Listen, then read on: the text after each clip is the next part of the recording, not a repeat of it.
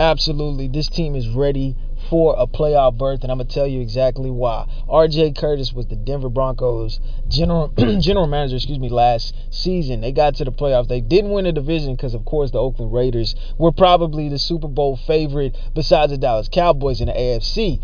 But you got a young quarterback in in Haskins who could potentially get that team to the playoffs without any type of uh, luck, especially with RJ uh, running the entire system. Now they have Andrew Luck, a Super Bowl caliber quarterback, uh, one of the highest overall rated quarterbacks in free agency. They have him for pretty much pennies on the dime, and we're talking about is this team contenders? Yes, they are contenders. Now keep in mind they did go to a tough division uh, in the NFC uh, East with the Dallas Cowboys uh, winning the Super Bowl, only losing one game, and actually that was a sim loss. So actually.